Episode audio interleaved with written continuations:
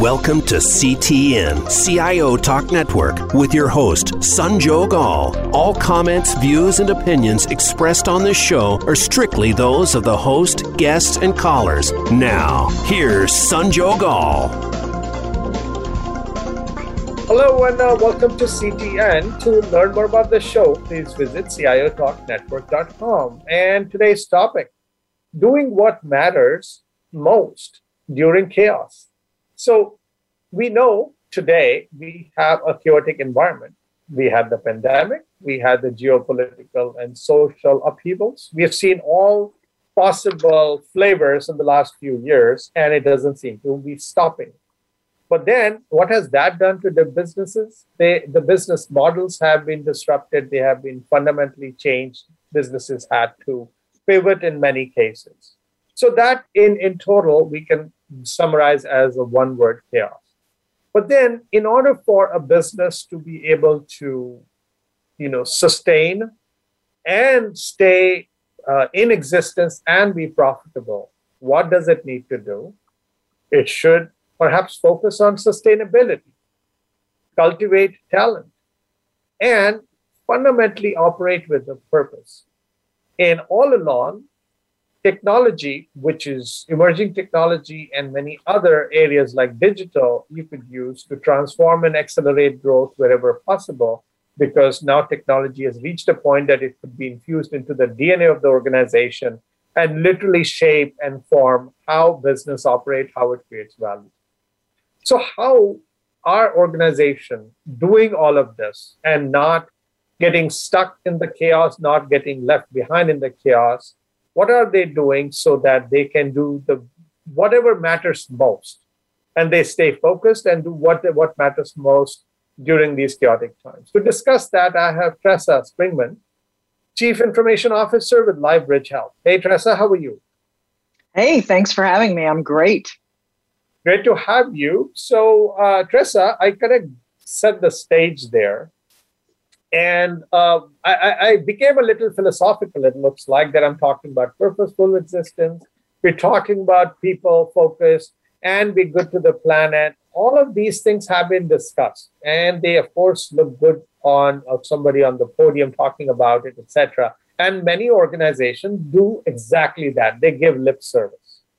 And these areas are not getting the desired attention. And, and what, what the hypothesis is if you specifically work in having a purposeful existence for a company, you know, help me develop your people and focus on sustainability, perhaps those are the key ingredients of that recipe, which will help sail us through these chaotic times. And even if there is more chaos down the line, that's that's going to be our savior. But do you think first of all let's let's see if you if you agree with that hypothesis. And if that is indeed the case why on earth organizations are not paying attention to these areas? What's holding them back? So that's quite a bit to address at once. I you know i'm going to speak directly to purpose. As you mentioned i'm with a healthcare organization. And what we've observed as we've all seen the almost wacky employment situations where people are walking away from long term employment or making very big personal pivots in their careers. You know, healthcare is no different. And as we um, really subscribe in nonprofit healthcare about being committed to purpose, we have actually seen quite a bit of transition where when that purpose didn't exist, um, the workforce moved on. And I think many of my peers are seeing that in their space. So I think purpose is very, very important that you touched on. I know it's relevant in our organization. Um, as we feel as though we've had the pandemic, the supply chain constraints, um, really continual change coming at us, it's really regrounding in purpose that got us through. You know, in the in the dark days, of of what we have most recently come out of, we were just tactically firefighting and trying to keep our head above water, um, trying to do what mattered most. And for us, that was for our patients and our communities. But as as the um, waves parted, if you will, to your point about sustainability and about, um, frankly, you know, making sure that our, our tactical posture during the, the heat of the moment didn't stand in the way of, of a strategy and understanding what would be over the hill for our organization. Um, that became very clear as the, the pandemic slowed. Um, but then, as you mentioned, it was really just um, kind of displaced by, by a few more um, additional waves, as you mentioned, of either socioeconomic or political or supply chain things that have specifically impacted technology. So I, I am going to have to say that in our organization, purpose has really driven what has mattered most in this era of continual change. Um, but if we lose sight of the other elements that you brought up, um, I think it's fair to say that we as an organization or as an industry are going to lose long term advantage. Just can't operate that way forever.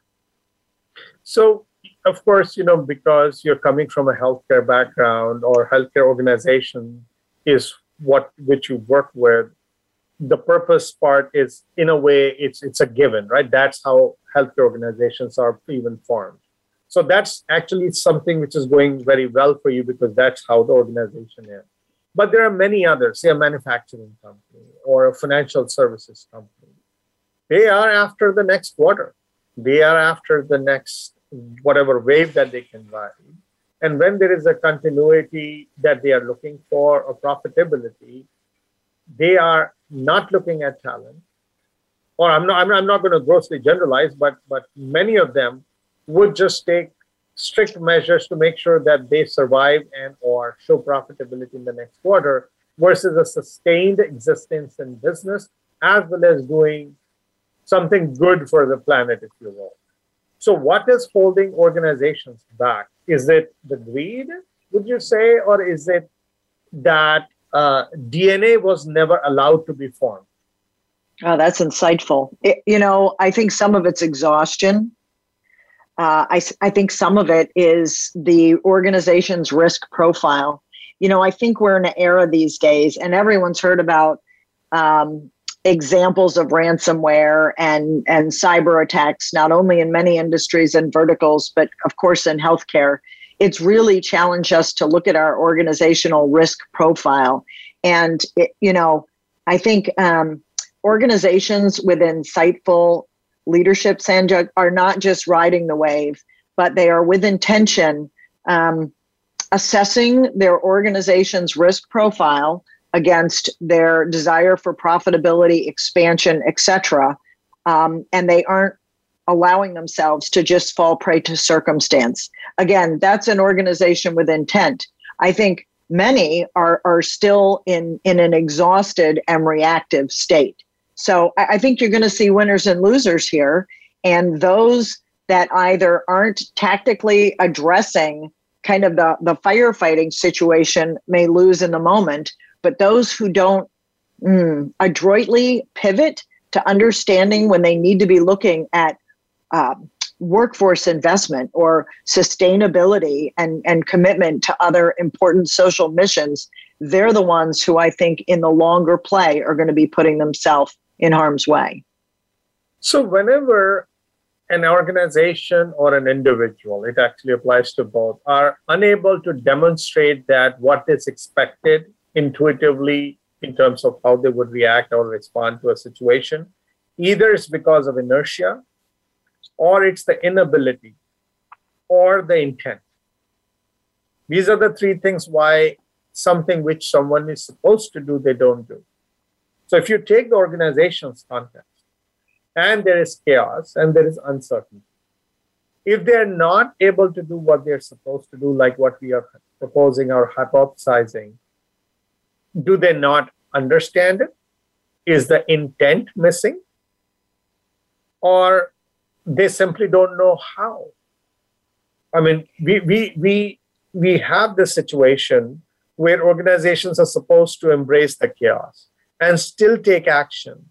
So, would you say it's primarily they are stuck, they don't know what they should do because they do not know what's going to come out, and there is too much expectation of you having to produce positive ROI no matter what you try, even during times of chaos when you really don't know, you don't have a crystal ball. You know, I think those organizations that have innovation as part of their DNA and have um, more of a comfort of taking risk for greater reward are going to find themselves better positioned there because that's a muscle they've exercised. They won't fall prey necessarily to inertia. Um, it won't be an inability or a lack of capability because it's a muscle they have practiced. The question is whether or not they're prescri- pre- prescriptive, excuse me, um, with intent. It, you know, many of us can explain specific situations. And again, I'll revert back to a healthcare example where our um, organization was used to a physical delivery model. During the pandemic, a virtual delivery model where clinically appropriate exploded. We're seeing that pendulum swing back, but shame on us if we allow um, the complete uh, reversion back to a, a, a single channel delivery system of care in the United States. So, you know, beneficially in my organization, that burning platform catalyzed the ability to stand up a digital care center and to really lean into the chaos, understanding that it could be messy and introduce risk. But again, I, I think for our organization, it's because innovation was part of our response and yet I can appreciate and and I love um, that framework of inertia, inability, or intent. And I think an organization that's stuck needs to really dig into which of those three factors they're they're struggling. Let's take a quick break, listeners. We'll be right back. And Tressa, when we come back, let's talk a little bit about the first element which I mentioned, like operating with purpose. I mean, granted that in your organization, uh, you have this. And I did mention also uh, earlier that we will have uh, many organizations who do not operate uh, in that, you know, operating with purpose approach, and they are more profit hungry. And let's assume they have the intent that we want to pivot. But how do they do so? Because this requires a fundamental shift all the way from top to bottom, because that's what it's going to truly allow them to move. And can they suddenly become from profit hungry to totally altruistic? What would that that morphing look like? What would that shift look like? Pivoting look like? Let's talk about it more when we come back. Please stay tuned.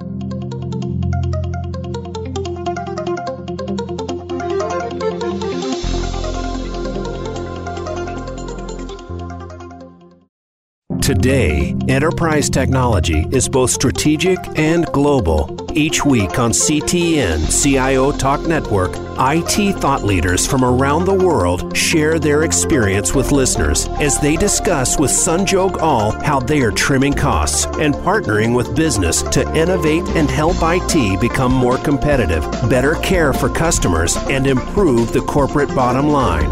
If you want to keep up with IT thought leadership, listen to CTN CIO Talk Network with Sanjog Aul at CIOTalkNetwork.com.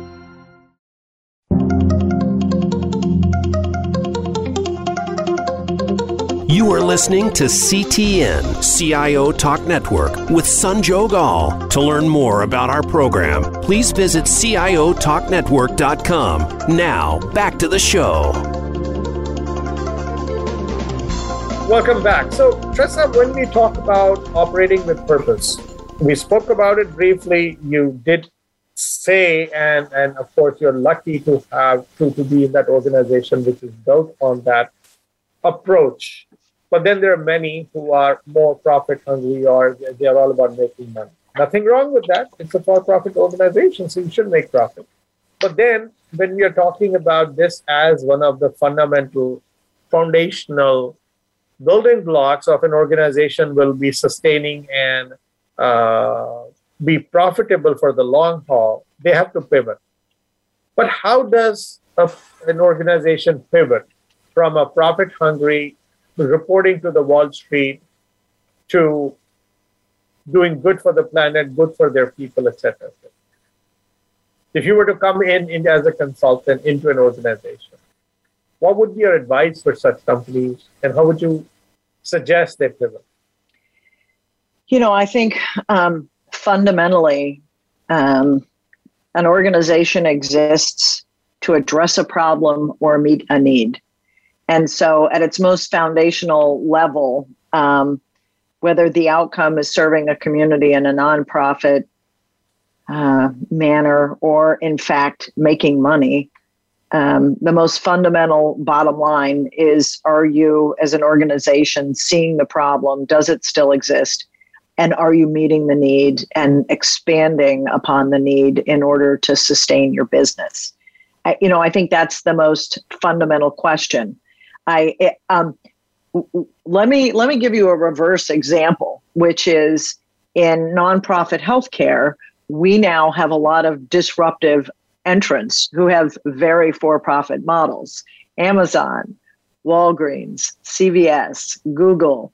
Um, they all see what their virtual care and their virtual platforms can bring to a care community. And so we've got um, in our organization a response to this is the reverse. We aren't pivoting necessarily from uh, from a profitability to altruism, but in order to sustain ourselves, we're considering joint ventures in the for-profit sector. We've got to be able to adapt and adopt if we're going to be able to survive. So perhaps that's not um, in the direction of the example that you sought, but from my own experience, it's an, ex- it's an example in our organization where we have literally an RFP on the street for a virtual care platform.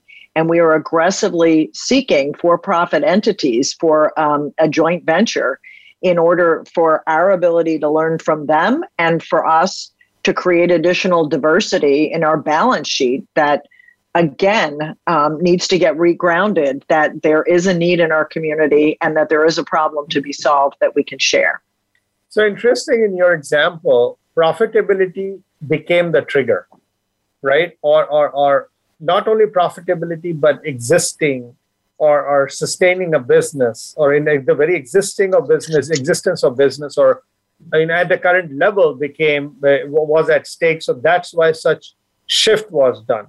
So would you say a message that we are directly or indirectly sending out to the world is, hey, doing good is good, but what moves is profitability. Is that the message, or could we still see hope in the idea that you might be building a lot, making a lot of money, but there is still value in you thinking differently for your existence for the long haul and and what I call is a making a bigger impact and actually matter, not just make a buck matter as an organization. Is that not trigger or motivation enough? Or is not you know it, all a motivation at all for you know I, company? I, I think it depends on to whom you're asking that question. You know, I would say from the majority of my team members, the associates in my organization, um, you know, as long as they have fair and equitable compensation, purpose matters. They've chosen to be part of an IT organization that day in day out is actually changing the care of a community. That's very intentional. So purpose does matter. You know as as you perhaps move up the pay scale i can't speak to that as much. We don't have to answer to uh, shareholders in my organization so we don't have that pressure. But i can tell you that equally important with innovation is the ability to um, reinvent ourselves and to continually reimagine the work we do in more cost competitive ways, that creates um, additional capacity in what we're able to do. And for me and my budget, it provides additional dollars to reinvest in the future. So, um, eh, you know, I, I, I think if we were to look at our workforce, if we were to look at sustainability, um, I, I think there's tremendous value in in people believing in what they're doing counts. Um, we've seen it time and again. So I, I think in the long run, that's something that you can't discount. You know, I've also seen, and this is a, a, a, quote I usually use, is money is not the biggest motivator, but lack of it is the biggest demotivator. Which means that if an organization makes just about enough money or an individual makes just the right amount of money, what they feel they should get, hopefully that is a good match there, then the real motivator becomes these things that you just mentioned that operating with a purpose or them growing as professionals. You know, those hygiene factors, if you will. So the message. Yeah, I couldn't think, agree more. I couldn't yeah, exactly, agree more. Right? yeah, and we're look, we're seeing that with the nursing shortage in the United States right now, which is there are bidding wars going on everywhere, getting nurses who are willing to move around to move around. And the dollars being thrown around with this are crazy. But having said that, that remains only a small percentage of the population where profitability is top of mind because the rest of the industry acknowledges that as long as I'm being fairly compensated, purpose is more important than profit. So now with that said, like we spoke about, you know, operating with purpose, and there are ways for us to be able to so-called inject that into an organization or at least in leaders leadership's head, and so that in the ivory tower or howsoever the decisions are made or the tone of the organization is created, we are able to make a dent the next thing comes is sustainability, which could be economy wise, it could be environmental uh, approach to sustainability. You know, there are different flavors for people, for society, for uh, environment and economy. So that's where the sustainability dimensions exist. So when you talk about those dimensions, what we are looking at is most organizations are focusing value for their shareholders and customers. But then we want them to do good for the environment or for the people in general, not just their employees because they'll do they will do better work for them and produce more money for them, but generally to the, towards the society. Like operating with purpose is one thing, but this is again to matter beyond just filling your own tummy. How do you go about doing that? How do you introduce that in the culture of the organization, but even more so in the in that board or in that executive team so they start setting the tone for the rest of the organization? Yeah, I, I think it speaks to the fundamentals of an organizational culture, as you've inferred, Sanjay. You know, it's a continual rebalancing of what you can afford to do and what makes sense to do. And um, in healthcare, many, many organizations remain driven by volume. So it's an each's game. How many chest x rays? How many ABGs? How many tests are being done? And, you know, um, the reality here is that in the majority of the industry, there's a tremendous amount of waste and of over testing. So, from a healthcare perspective, that sustainability is really an organization saying what's best for the patient as opposed to what's best for our pocket. And they are oftentimes in conflict with themselves. And so you really need to get to the fundamental fabric of an organization and speak to what their commitment is and how far and how fast contributing to these higher measures are going to be for that organization. Otherwise, if they're just left to um, any form of informal direction or informal influence, um, an organization won't be purposeful in, in really making sure their brand is authentic as it relates to what it's giving back to a community, to society, to the environment, etc. Let's take a quick break, listeners, and I'm thrilled to inform that we also have reached Stephan, who's the Vice President and Chief Information Officer from St. Luke's health system who has just joined us. And uh, hey, Steve Street, how are you? Very good, thank you. Sorry to be late for this. Oh, no worries about. I mean, we Tressa and I were chit chatting on the you know the the bigger things we all should be doing, right? Operating with purpose and sustainability, etc. And we'd love for you to give us your input. Uh, once we come back, how about we just get your input to get all of us all of speed on how Reid you're thinking about operating with purpose and sustainability angle, which organizations should be following, but in many cases we don't see them following. And what do you think if you came as a $5,000 an hour consultant? What would you have recommended to the rest of the world? Okay, so please stay tuned, listeners. We'll be right back.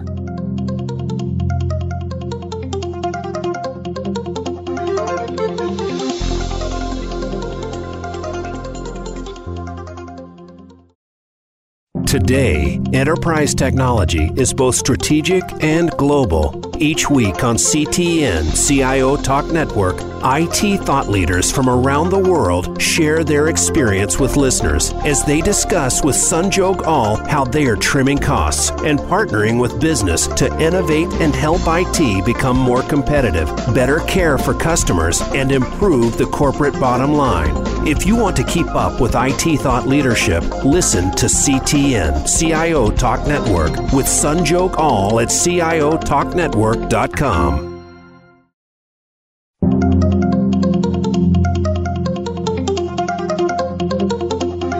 You are listening to CTN CIO Talk Network with Sanjog Aul. Now, back to the show. Welcome back. So, Reid, now that you've joined, and Tressa and I had spoken a little bit about uh, in order for an organization to do what matters most during the chaotic and uncertain times, the ideas like operating with purpose and focusing on sustainability, these are the two areas I touch. Now, with your journey, whether at your current organization, St. Luke's, or at your past life, what do you see are the common denominators or the core fundamentals which, when utilized, allow a company to operate with purpose, or at least shift to that where most of them are otherwise profit hungry, if you will. And they have to matter for that. They have to do these two things. So, what works, what doesn't work? What has been your finding so far in learning? Yeah, you know, I would say there's not a, a hospital or a health system out there that doesn't have a, a mission and a vision that you can't attach to or doesn't just sound great and look great on paper the further I get in my career and what I've really kind of honed in on during this pandemic experience is it really is about the people. Um, when I think of the risk facing our health system, I put workforce risk kind of in that top right quadrant of, of impact and likelihood. And this this whole COVID experience has been such a unique pressure test, right? And the results generally kind of across our country have been mixed. And so what we what i focus on with my team is just really making sure they understand that the idea of of our talent of our people being our most val- valuable resource that's not just a catchphrase right? That's not just a moniker to put uh, at the bottom of a poster but it truly is kind of core to how we operate. Um, I, I think that it's it's interesting that this this last year in particular has been a uh, a, challenge in terms of people that are generally aligned in how they view the world, having some of that alignment be, be be challenged by some of the the choices that have been made. So as a system, we made the decision back in July that vaccine, the COVID vaccine, would be a condition of of requirement for employment, and that has been a it's been it's introduced some challenging conversations within our internal staff. And so trying to lead people through this idea that unity doesn't mean that you can't approach it as unity means you have to agree with me. You can have unity and still have differing views on, on fundamental things, but there has to be a, an openness, a vulnerability, a humility to, to having that conversation and respecting that people may arrive at, at different decision points. And so when I think about what's most important for us in the future, it's that focus on our people. And it's helping people navigate through both the immediate challenge of COVID today, but also knowing that there's going to be some PTSD in the months to come. And there's been potentially some fractures in relationships or trust or friendships. And you have to acknowledge that. And you have to be focused on how can we lead people through that and not just lead people through that, but be better for it and be better positioned because ultimately, knowing how to navigate through this and knowing how to achieve that unity, even when there's differing kind of views, that's going to be fundamental for how effectively we're going to care for the people and the communities we serve. So for me, it, it always comes back to people. Uh, I tell my team all the time, I don't I don't lose sleep at night worrying about cybersecurity, about our data center, about the health of our applications. Not that those things don't occupy space in my mind, But what keeps me up at night, what, what gives me up in the morning, is thinking about how are the folks on my team today? Like, are they equipped to deal with the challenges that they're going to be faced with? And am I doing all that I can to snowplow and block and, and create a path for them to do that as effectively as possible?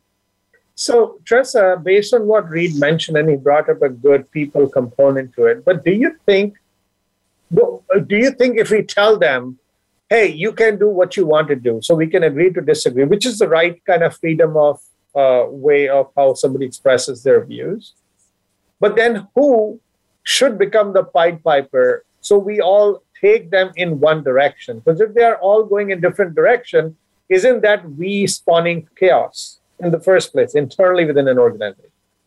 You know, interesting. I think what I heard is that um, as leaders, we need to make the space very safe for um, the sharing of disagreeing views and to explore together um, how to more effectively get that unity.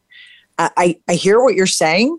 We ultimately, as leaders, always need to take the unique perspectives of a diverse workforce and align them for a common purpose, right? I mean, that is leadership. So, whether the environment is chaotic or not, which um, has felt certainly that way over the last couple of years, um, just really authentic leadership is exactly as said, which is we we've got to create sufficient space for people to be comfortable sharing dissenting views and and working through our differences. And it, you know there's an old adage in certain circumstances where you your people change or your people change. So you know for those for whom and and I think the vaccine mandate is is a really phenomenal example because it's something we're all struggling with.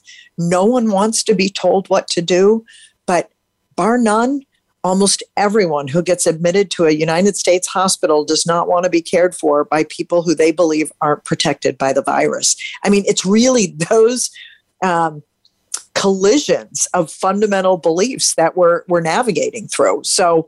Um, yeah, you know, again, either the people change or the people change. And in cer- certain circumstances, um, sadly, they are stepping away from prior industry work or from prior contribution in, in, I, in my organization. And I'm assuming um, that's what, what um, my peer here was expressing as well. And, um, you know, I, I can't state it any more um, importantly, especially in our industry. When you take the people out of healthcare, you really have nothing left.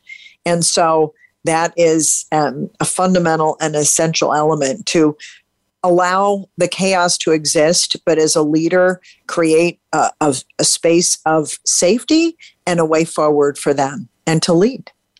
So, to build on this, this actually reminds me of a book that I read, uh, Leaders Eat Last. And I think this is by Simon Sinek. And in that, he gave an example that in, in the you know d- defense services right army navy seals etc what they are supposed to do is really very strictly follow uh, orders and or what is being told by the superiors. But at the same time they are groomed to instead of focusing on themselves or their own well-being they are supposed to be focused on well-being of their peers or people who are working with them. So Reid coming to you the defense forces see more chaos than we can ever imagine. And and the regular non-defense services or the regular civilian population, they saw this chaos and this has totally uh, shocked them and, and we are struggling with it. Do you think some of those principles, which are tried and tested in a different environment, could be brought here, where, like you mandated vaccines for no, without vaccines, you are not allowed to work, or that becomes a condition of employment? So that was a mandate. There will be some hue and cry, but people will listen and hopefully you'll tackle that. But at the same time, when we do performance appraisal, interestingly, we only do performance appraisal of that person for him or herself. We never do it in context of how much did they care for somebody else or putting somebody else's interest above theirs. Do you think there is a fundamental shift uh, required in the way we even tackle our people? Yeah, and so I think I'll take the, the, the first question you asked about are there principles in, in military operations that could apply or that we could learn from uh, in a setting like ours that's not a military operation? And I think the answer is yes. So I, I, certainly am familiar with the phrase leaders eat last. The phrase I like is leaders speak last. So I spent some time in the military, and one of my commanding officers taught a very important principle to me by word and also by example. When he was in a meeting, if time allowed, and sometimes time doesn't, but if the situation allowed, he would always ensure that he was the last person to speak. Because otherwise, if he were to speak early in a discussion, it might make it difficult then for someone who had a differing view or someone who was advocating a different position to speak up. They might feel like that would be insubordinate or there wasn't space for it. And so that is a principle that has served me well and in particular around this issue of the, of the vaccine mandate. And so, as I've met with multiple members of my team who had different feelings about this, I, I was very clear about my position. I was supportive of it. I think the vaccine is proven to be safe and effective. I think it's a benefit for the community. I think it, it, it is a, a support for our frontline staff. It preserves our capacity for care. And so by, by by stating that, but also then allowing people to have the space to share their opinions, um, it, it, created avenues to have unity, even when there was maybe misalignment in fundamental outlook. The other thing that does is in those moments when there is a time critical nature for a leader to say, look, we, we've, we've passed the point of discussion, we have to act, here's what we're going to do those around you are much more inclined to embrace that and follow when they've had other opportunities historically to be able to speak their mind and have their voice heard. Let's take a quick break, listeners. Uh, when we come back, Tressa, why don't we build upon this whole people thing and talk about cultivating talent? So, one of the approaches that we uh, always take, in at least in the in the standard talent development or people development, is we look at the roles we have and we develop a career path for them and put them in those job categories and roles, etc.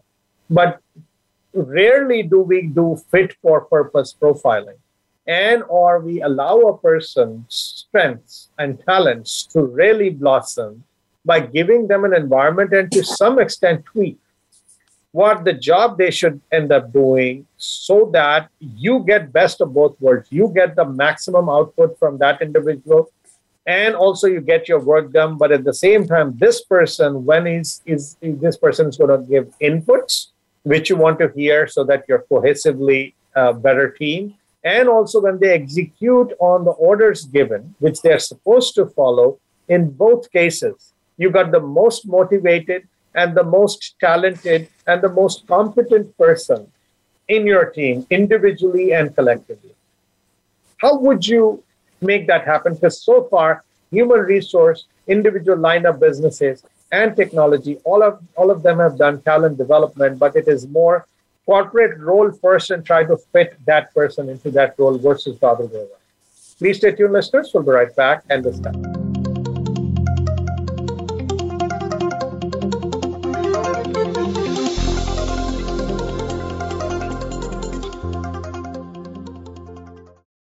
Today, enterprise technology is both strategic and global. Each week on CTN CIO Talk Network, IT thought leaders from around the world share their experience with listeners as they discuss with Sanjog Aul how they are trimming costs and partnering with business to innovate and help IT become more competitive, better care for customers, and improve the corporate bottom line.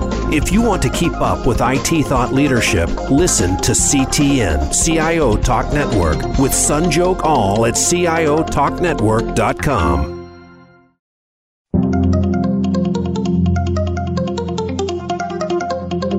You are listening to CTN CIO Talk Network with Sanjog Aul. To learn more about our program, please visit CIOTalkNetwork.com. Now, back to the show. Welcome back. So, Tressa, should you, if you were to put yourself in that role where which is created for you, and then bring whatever talents that you bring, but you are kind of being uh, force fit into a role, would you prefer that in IT or in line of business, or would you rather have your innate talents recognized, see what job needs to get done, and consciously, all people, your supervisor, your HR, the organization design, structure, etc., is all aligned so that you blossom to the best version of you that you can be. It doesn't happen today. Why not? And can it be done? If yes, how?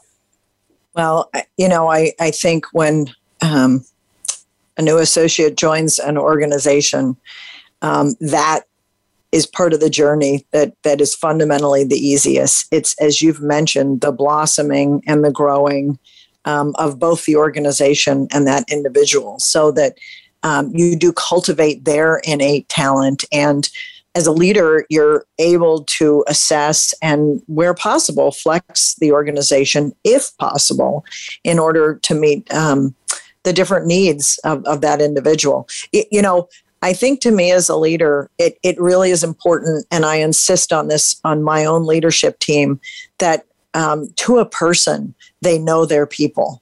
They know them on a, a personal relationship, um, and they're planful, and they um, have a, an abiding interest and understanding of how that individual sees themselves, um, where they would like to be, what um, dreams and aspirations they have as a long term performance play, what they would like to do in the short term, and to make sure that opportunities exist for them to experiment and raise their hand in ways to stretch themselves. I, I recently um, invested in a personal coach for myself, and my career isn't just starting. I guess um, I'm, i would hope it's not near sunsetting either. But you know, she she gave me some real words of wisdom. She said, "Listen, your entire career you have been focused so hard on minimizing the weaknesses that your competency profile has has provided you in order to keep growing your leadership capability." I think you should just focus in and double down on those superpowers you have and do them very, very well and forget trying to fix the other things. That hadn't even occurred to me, but it's because she fundamentally took the time to understand where I stood, what was motivating me, what was getting me out of bed, what I was interested in. And I really think that cultivating talent specifically comes down to knowing the individual desires and aspirations of the folks on your team. So, Reid, what would you do differently if you were given a carte blanche on fundamentally shifting how you cultivate talent to uh, Tressa's point is focus on your strength yeah. and strengths only and allow the work happen in a way so that the best form of work gets produced by that individual talent who is being utilized for. Yeah, I'll just start by saying I could not agree more with uh, Tressa. Um, uh, there's a book I've read recently called The Nine Lies at Work, which has been just great. Mm-hmm. And one of the lies is that the best people are well rounded. And it's meant to be a bit provocative. Like, obviously, it's not saying you don't look to improve upon areas that you can grow and to further develop in. But the fundamental premise is that people are spiky, they're not rounded. And that uniqueness is a it's a feature of the human condition, not a bug. And so, as we've discussed that as a leadership team, uh, it's been a point of discussion and a point of conversation with with our entire department in that don't feel like if you have a strength that somehow if you always rely on that strength you're doing something wrong or that you are somehow uh, minimizing what you contribute to the organization. Like the strengths you have, the the natural areas of interest that, that draw you there, focus on those, pursue those. Uh, will help you with developing other areas that make sense and that augment. But like, don't don't. Um, uh, not take advantage of a natural strength you have because you feel like you've got to be well rounded and develop in an area that's not a natural area of expertise for you. And so, in the course of that, we've had some really great nuggets of of example kind of shine through our organization. And we've had people that have kind of raised their hand and said, look, you know, this isn't really my role, but this is an area that I really enjoy and I think I have a natural skill set in. And so, in the course of that conversation, we've been able to carve out roles that are specific to someone's natural strengths. And they've grown and developed which is one of the greatest experiences you have as a leader is when you see somebody flourish as you support them and kind of give them a little bit of a boost. But we've also directly then benefited the entire organization as their strengths and talents have been used to further our agenda and to uh, allow us to expand work in a way that we wouldn't have envisioned possible without their strengths. So, Reid, if someone was allowed to blossom in terms of helping have them focus on their strengths and you also give them the job which they can best do, does that automatically prepare them for handling chaos individually and collectively so that it rolls up into an organizational competency? Uh, I think so. I'm a, I'm a very glass half full kind of guy, but like entropy is just the nature of life. Order is always going to dissolve to disorder, and we shouldn't necessarily try and fight that, but just recognize it and accept it, and then understand that we can use our strengths, and if we have historical experience of using those strengths, then we don't necessarily approach that chaos with fear or trepidation, but rather with excitement and with confidence born by, hey, I've I faced a situation before that I had no idea really what I was getting into, but I was able to navigate through it using my strengths, relying on peers. Uh, absolutely, I think it prepares them to handle the immediate needs, but also future events of chaos that will come. Last question for you, Tressa uh, or maybe even for you, Reid, just give me one phrase, 10 words or less, or one word, if that's what you use. Is that one thing you would do as a leader to fix in you? You already told me that you, you, you told all of us that you use you using a personal coach. But what's that one thing you will fix in yourself, which will allow you to be better equipped as a leader to help organization and its people do things which matter during care? Wow. I think, you know, I said that uh, I was coached to focus on my superpowers. Eh, you know, I think we've learned and seen that resilience is key.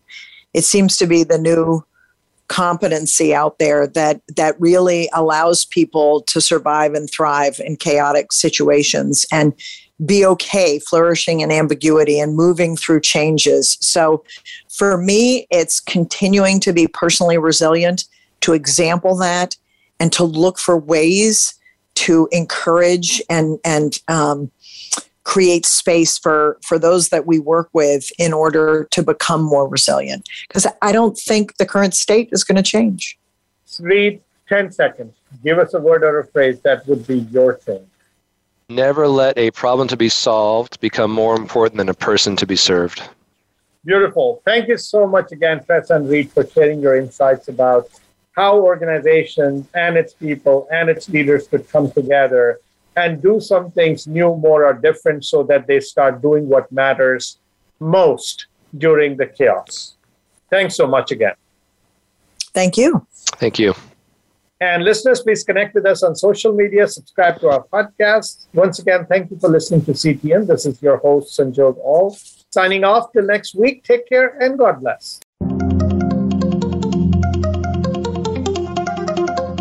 Thank you for tuning in to CTN CIO Talk Network with your host, Sanjog Aul. To learn more about our program or for show archives, comments, or questions, please visit CIOTalkNetwork.com. Thank you again for listening.